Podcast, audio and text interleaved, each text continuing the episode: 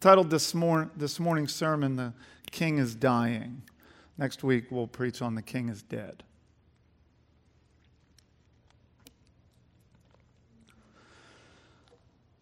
This is, this generation is the, uh, the generation of digital media, digital photos. If I had my phone, I don't, but you know, you can open up your album and just see.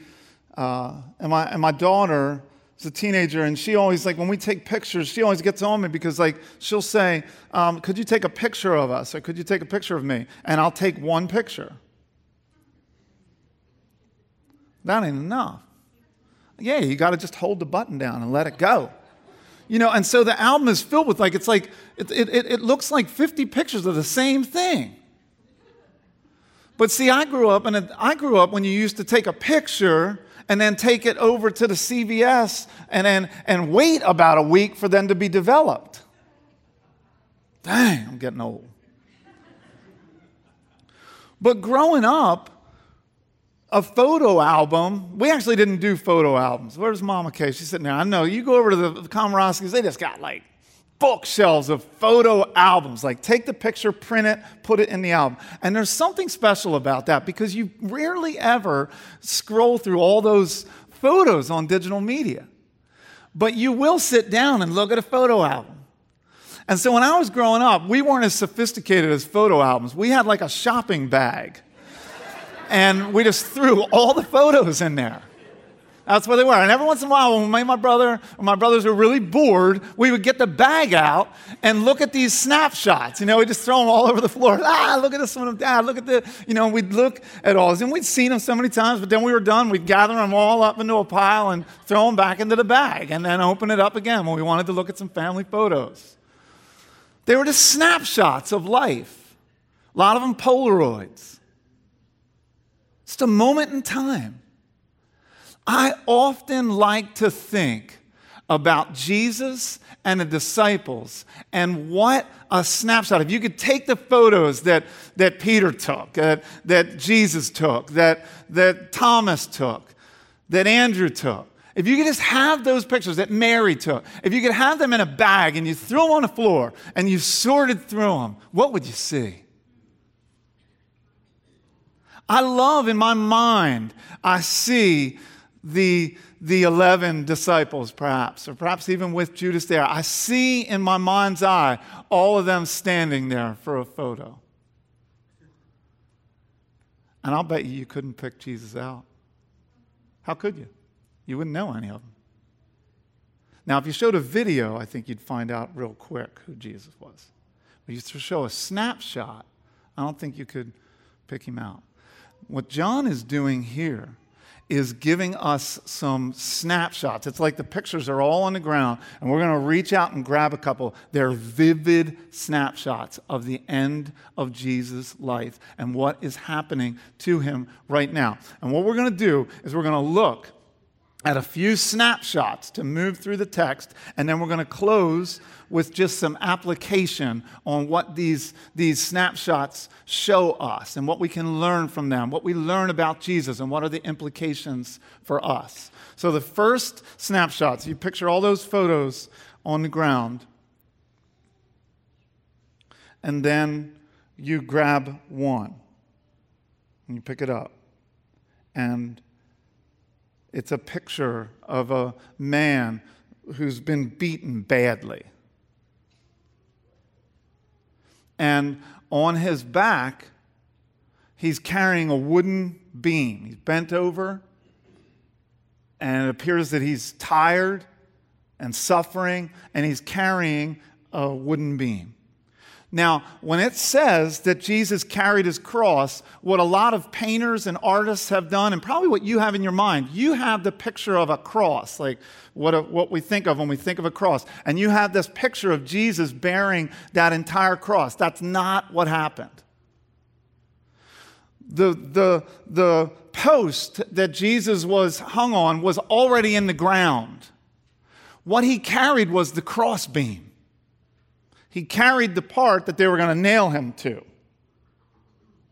So he's carrying this beam, and the synoptic gospels tell us that Jesus was so so beaten, so had suffered so much from the beating, that third level flogging that the Romans gave. It was so bad that he wasn't actually physically able to carry his cross. And they grabbed a, a, a bystander, Simon of Cyrene, and he actually carried. So that would be one of your photo albums too. There'd be a picture of someone that we didn't know, Simon, and he's finishing the carrying of Jesus' cross.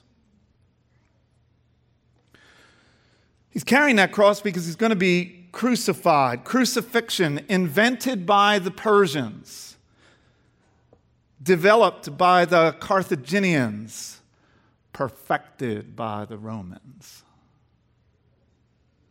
Cicero says it was the most cruel punishment ever in history. He said, a writer, that it was so horrific and so awful that he was incapable of describing it to you. A Roman would never, a Roman citizen, no matter how heinous your crime, would never, ever, ever be crucified the way Jesus was. Romans didn't do that to one another.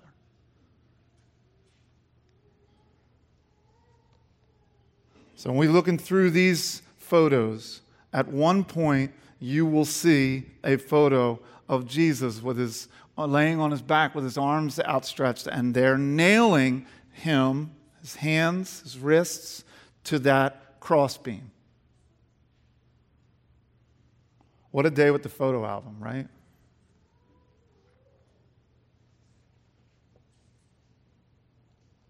Nailed to the cross. It says he went out. So they took Jesus and he went out. Went out where? Where'd he go? He went outside. Outside where? He went outside the city where the trash was, where the sewage was. Because you don't leave a dying criminal, you don't crucify someone in an area that you want kept clean. So you take them outside the city. You take them out to where the trash is deposited, where the lepers are, and the criminals are, and all of societal's outcasts. That's where Jesus went out.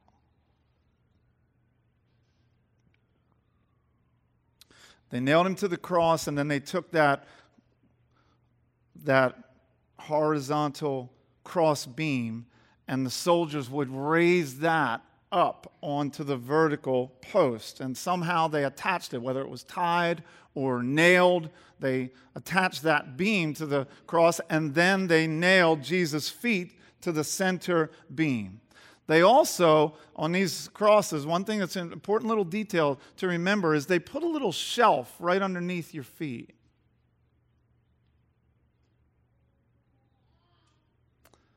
Anybody know why they did that?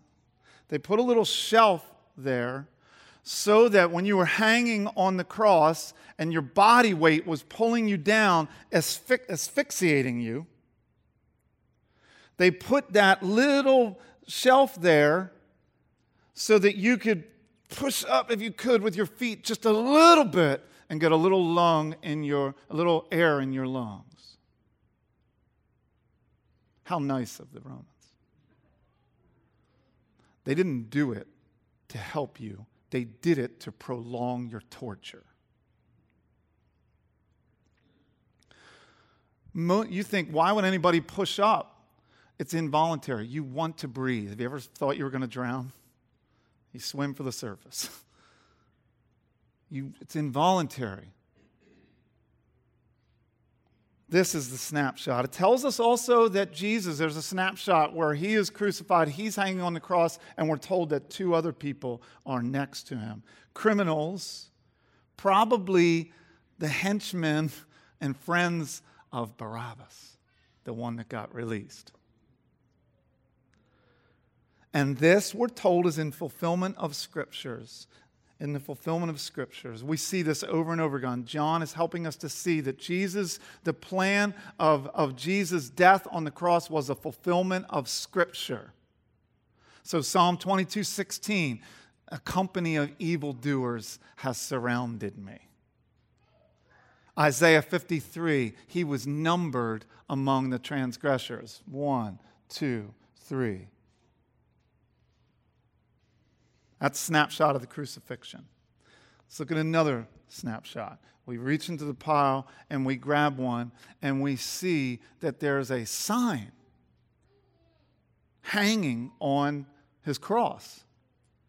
And we're told what it says Jesus of Nazareth, King of the Jews.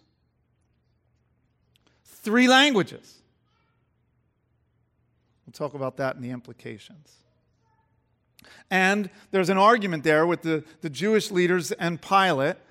They say, don't, don't label it. Now, actually, that placard that they put on top of the cross, they did that for all criminals. The, the, the other two probably, it tells, scripture tells us that they were robbers, probably had that. They were insurrectionists, most likely, probably labeled what they were, whatever their punishment was, whatever their crime was, it was placed on the cross. Why? To deter you if you ever get it in your mind to act like these three, this is what's going to happen to you if you commit this kind of crime. It actually helps to deter those kind of crimes. So, so Jesus would have had this placard, Jesus of Nazareth, King of the Jews, and somebody would have been carrying that on their way to the cross. So as they paraded Jesus to the cross, someone would have carried it. Here's his crime. King of the Jews. And so they, they, they, they march him to, the, to Golgotha and they crucify him. They take that sign, they put it on top of his cross.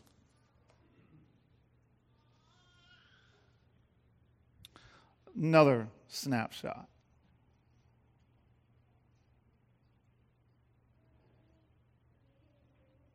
If you dare, I want you to imagine what you see Jesus on the cross.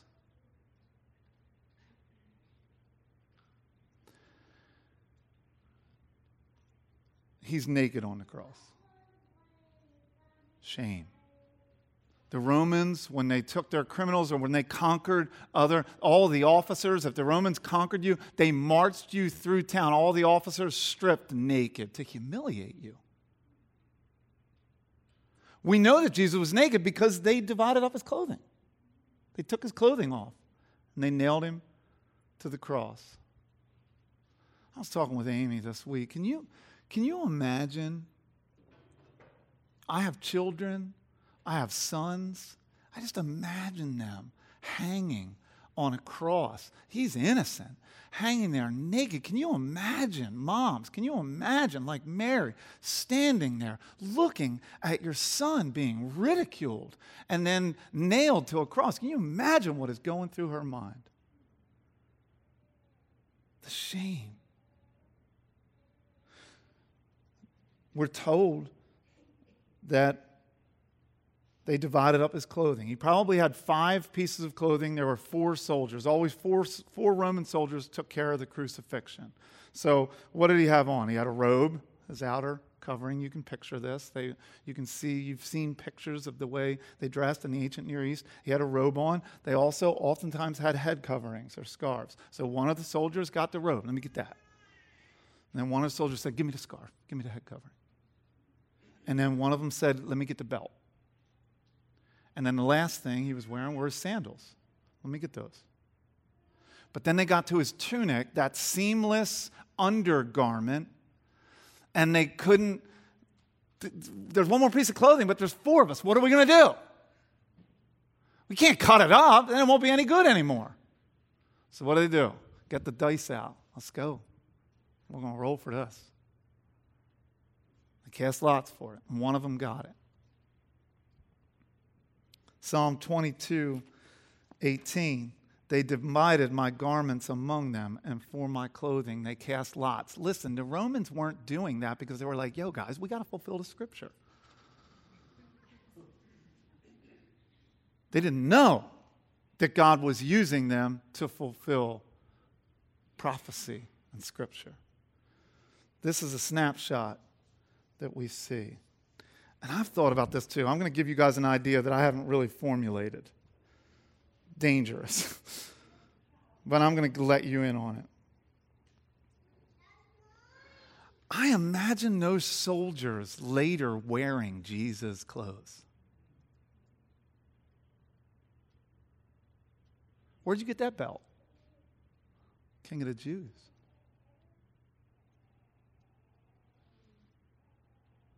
Who wore Jesus' undergarment?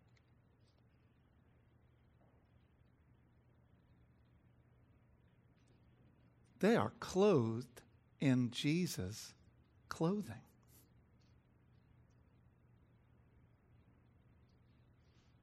And then I thought, so am I. Jesus took the shame and guilt and, and, and punishment that I deserved. And the scriptures say that now I'm, what's it say, church? Clothed in the righteousness of Christ. If you're in Christ, you're wearing Jesus' clothes.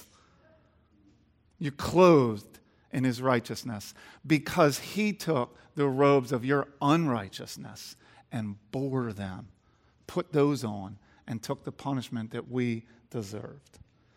One more snapshot. Another snapshot. We reach into the pile, we sort through it, and we pull one out, and it's Jesus on the cross and a tiny little gathering of people. We're told some of their names.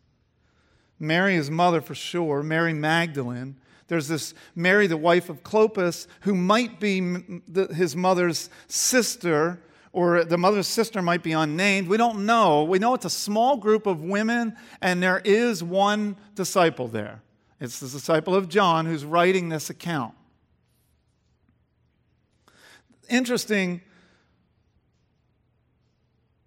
that Mary, the wife of Clopas, who potentially is Mary's sister, is, is connected to John because Mary, the wife of Clopas, is John and Andrew's mother, sons of Zebedee. Which tells us then if, if, that, if, the, if John is linking Mary, the wife of Clopas, and Mary, his mother's sister, then that means that just like John the Baptist, John is a cousin of his. It's not that important to the story. He's still the beloved disciple. But it does shed maybe perhaps some light on why he's standing there and why he's so close to Jesus. Women, you know, Christianity, pro lifers don't care about women. Jesus definitely cared about women. So we ought to care about women. Women get the women show up in a powerful way in the Gospel of John. The disciples, where are they? Other than John.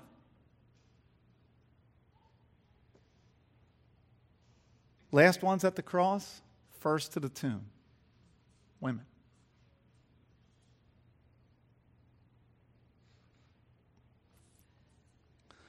Jesus, and we'll talk about this in a second, but Jesus looks to John and says to him, Behold your mother. He looks to John, I got that wrong, didn't I? He, he's, he's telling John that Mary is now his mother. He's telling Mary now that John is now her son. Jesus had brothers. You know this, right? He had physical brothers. It could have, that should have gone to them. James, who wrote the book of James, is the brother of Jesus. Obviously, not yet a believer.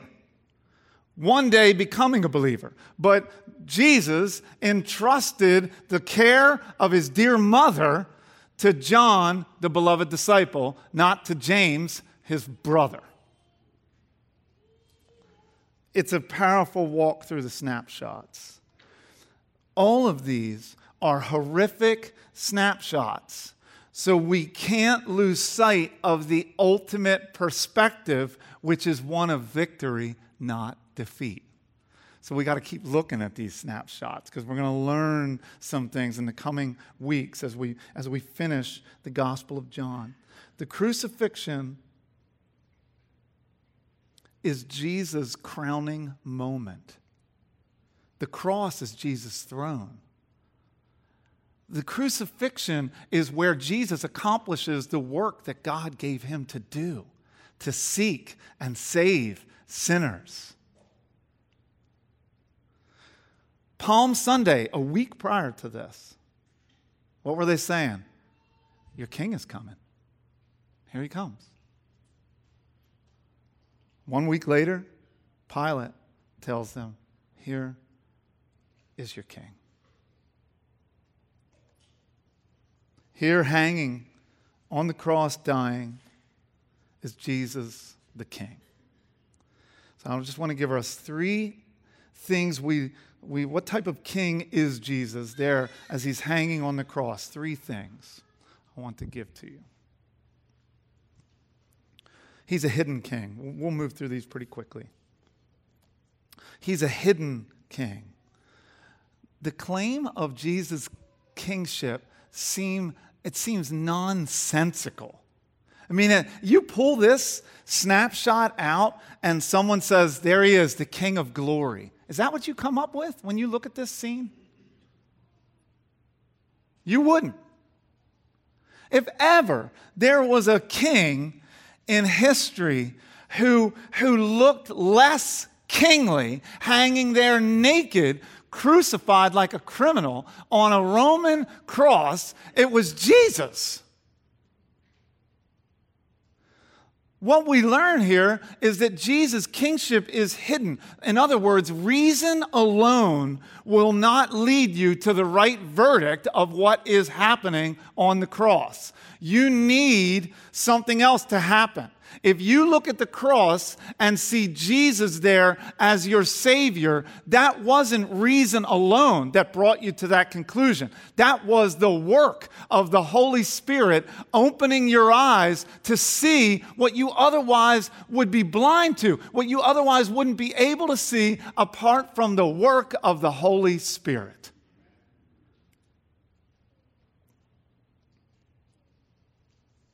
Luther said, Christ crucified is true theology. So you want to you want to know what true theology is? It's got to include Christ crucified. Christ crucified leads to true knowledge of God. If you don't, Luther went on to say, if you don't know Jesus, then you don't know the true God. I hope that you're here this morning and you know Jesus. Because if you know Jesus, you know the true God. The, the, converse, though, is also true. If you don't know Jesus, you don't know God. And Jesus offers himself to you. Jesus says, You can know me.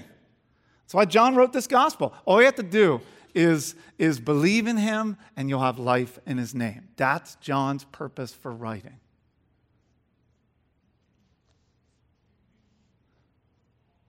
The hiddenness of Jesus. Sometimes we got to believe, church, not because of, but in spite of.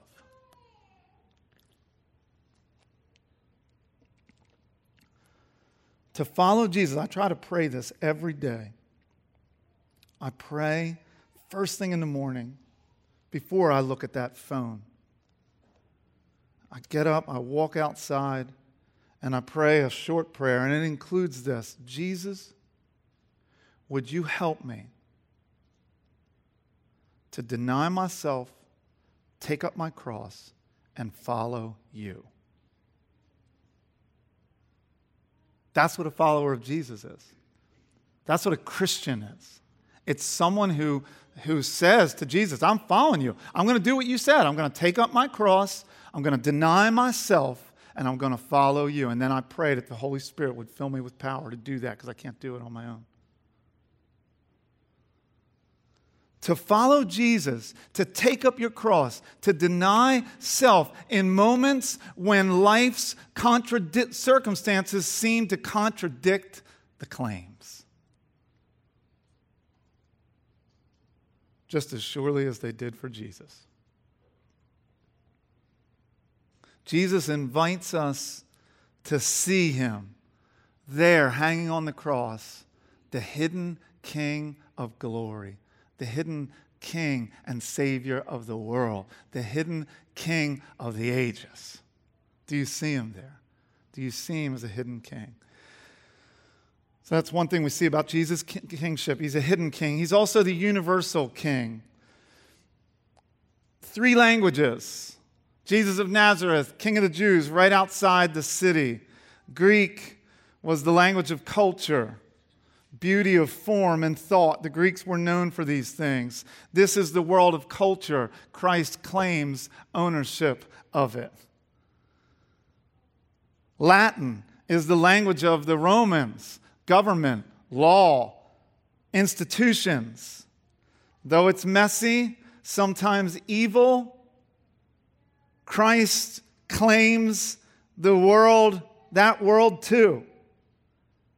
And though it is sometimes messy, sometimes evil, we need Christians to be business people. We need Christians to be politicians. We need Christians who are in power that they might bring salt and light to these arenas of public life. Hebrew, language of religion. Religion chaotic world of religion. Christ claims this world too. He said, I am the way, the truth, and the life. He calls us to believe those things, and then he summons the law, and then he calls us. So not only does he call us to believe that, and we believe it and have life in his name, but then we join in summoning the lost millions who, follow, who are following false gods to follow this Jesus, the, the one who is our universal King. He's told us in John chapter 12, verse 30, John quoted Jesus. Jesus said, When I'm lifted up, I'll draw all men to myself. Jesus invites us to go make a difference in the world by participating in his mission to seek and save the lost. Church, are you doing that? Are you giving any of your time and energy and prayers and thought to the lost people that are all around us and, and, and not just around us, but to the ends of the earth, which is the Great Commission that Jesus left his disciples with? Do those kinds of things concern you? Do those kinds of things, are you praying about those kinds of things? This is what it means when we say that Jesus is the universal king. Those kinds of things should, should take up our energies, should take up our passions, because, they, because they're on Jesus' heart, that we would be a church of disciples who make disciples. Jesus is a universal king. The last one, he's a personal king. He's a personal king. We see this when Jesus saw his mother and a disciple whom he loved standing nearby. He said to his mother, Woman, behold your son. Then he said to the disciple, Behold your mother. And from that hour, the disciple took her to his own home. John verifies through his writing that he was faithful to the task that Jesus left him.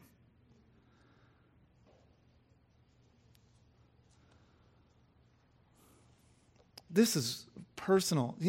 This is personal compassion at a moment that I marvel over.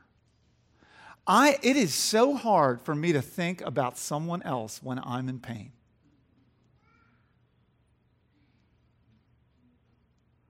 I mean, everybody at my house will tell you, like, if dad gets hurt, everybody's going to hear about it. if I get sick, I put the drama on. You, some of you like that? Like, I'll hobble around like I'm on deathbed. And when I get into that, if I'm not careful, if God doesn't help me, then it just life just becomes about me. Jesus suffering this incredible physical, relational, emotional suffering not even mentioning what he's experiencing the abandonment of the Father and the communion that they've experienced. This is incredible suffering that he is enduring. And even in that moment, he doesn't go into self absorption mode. He looks out at his mom and he's caring and compassion. Even as he's taking his last breath, his eyes are on other people, not himself. He didn't come to be served, he came to give his life as a ransom for many and to serve. That's what he came to do. And he does it right until the moment that he says it is finished. He's living for others. His life says, My life for yours. And he invites us to live with that kind of compassion towards others. You might not catch this, but when we see him saying, Woman, behold your son, you're like, Whoa, Jesus, can you change the language around a little bit? It's your mother you're talking to. It sounds so impersonal. It's because we don't understand the language that he's using. The Greek word for woman, gyne, it's where we get the word gynecology. It's a universal term for women, but it's also, in their, in their day, a title of honor. Jesus is speaking to her in terms of endearment and affection. It's like he's saying, Mom, I love you. He's going to take care of you. John, I love you. Take care of my mother. Jesus invites us to see ourselves as part of a community of compassion. Where could you do that? It's like, it's not as hard as Jesus. We're not asking you to do something on your deathbed. I'm asking you today, while you're eating and having a good time, could you take a moment to take your eyes and attention off of yourselves and put your attention on someone else and what their needs are? And could you be an expression of compassion to someone else today? That's what, the, that's what Christianity is about. Only the gospel can create a mutually devoted community. Don't you want that, church? I'm so thankful. We, we have people in this church that are experiencing that, that are living that. And I'm so grateful for it. But don't we want more? Last week, Gabe gets up and confesses it's been, this is a hard time we're working through. But one of the, one of the, the things that happened is the response of the church, the people that prayed for him for an hour after the service, people who are, who are upset, but who are believing in the power of the gospel to restore, text messages coming in to him and to the pastoral team that are demonstrations of a mutually devoted community. This is what the gospel wants to create in us. Wouldn't it be wonderful if we could more? This church, I believe, would grow, not just in depth, but I think in breadth, if we could be people who really experience a gospel culture where those that have failed, which is all of us, find hope in a gospel that says your failures won't have the last word over you. I want that. I want that more and more because I think that's what, that's, that's what heaven looks like. And we should be training for heaven right now. We should be. If you think you're going to live your whole life without regard for heaven and then actually like it when you get there, you're woefully confused. You will not like heaven if you don't want a little heaven on earth. And heaven on earth is following Jesus and seeking to, by the power of the Spirit, obey him and what he's called us to do, because that's where we find at his right hand pleasures forevermore. I just went into another sermon. I don't know where this, this sermon is going. What I'm trying to say is that Jesus, there on the cross, as we look at those snapshots, he's a hidden king. It takes the eyes of faith to see it.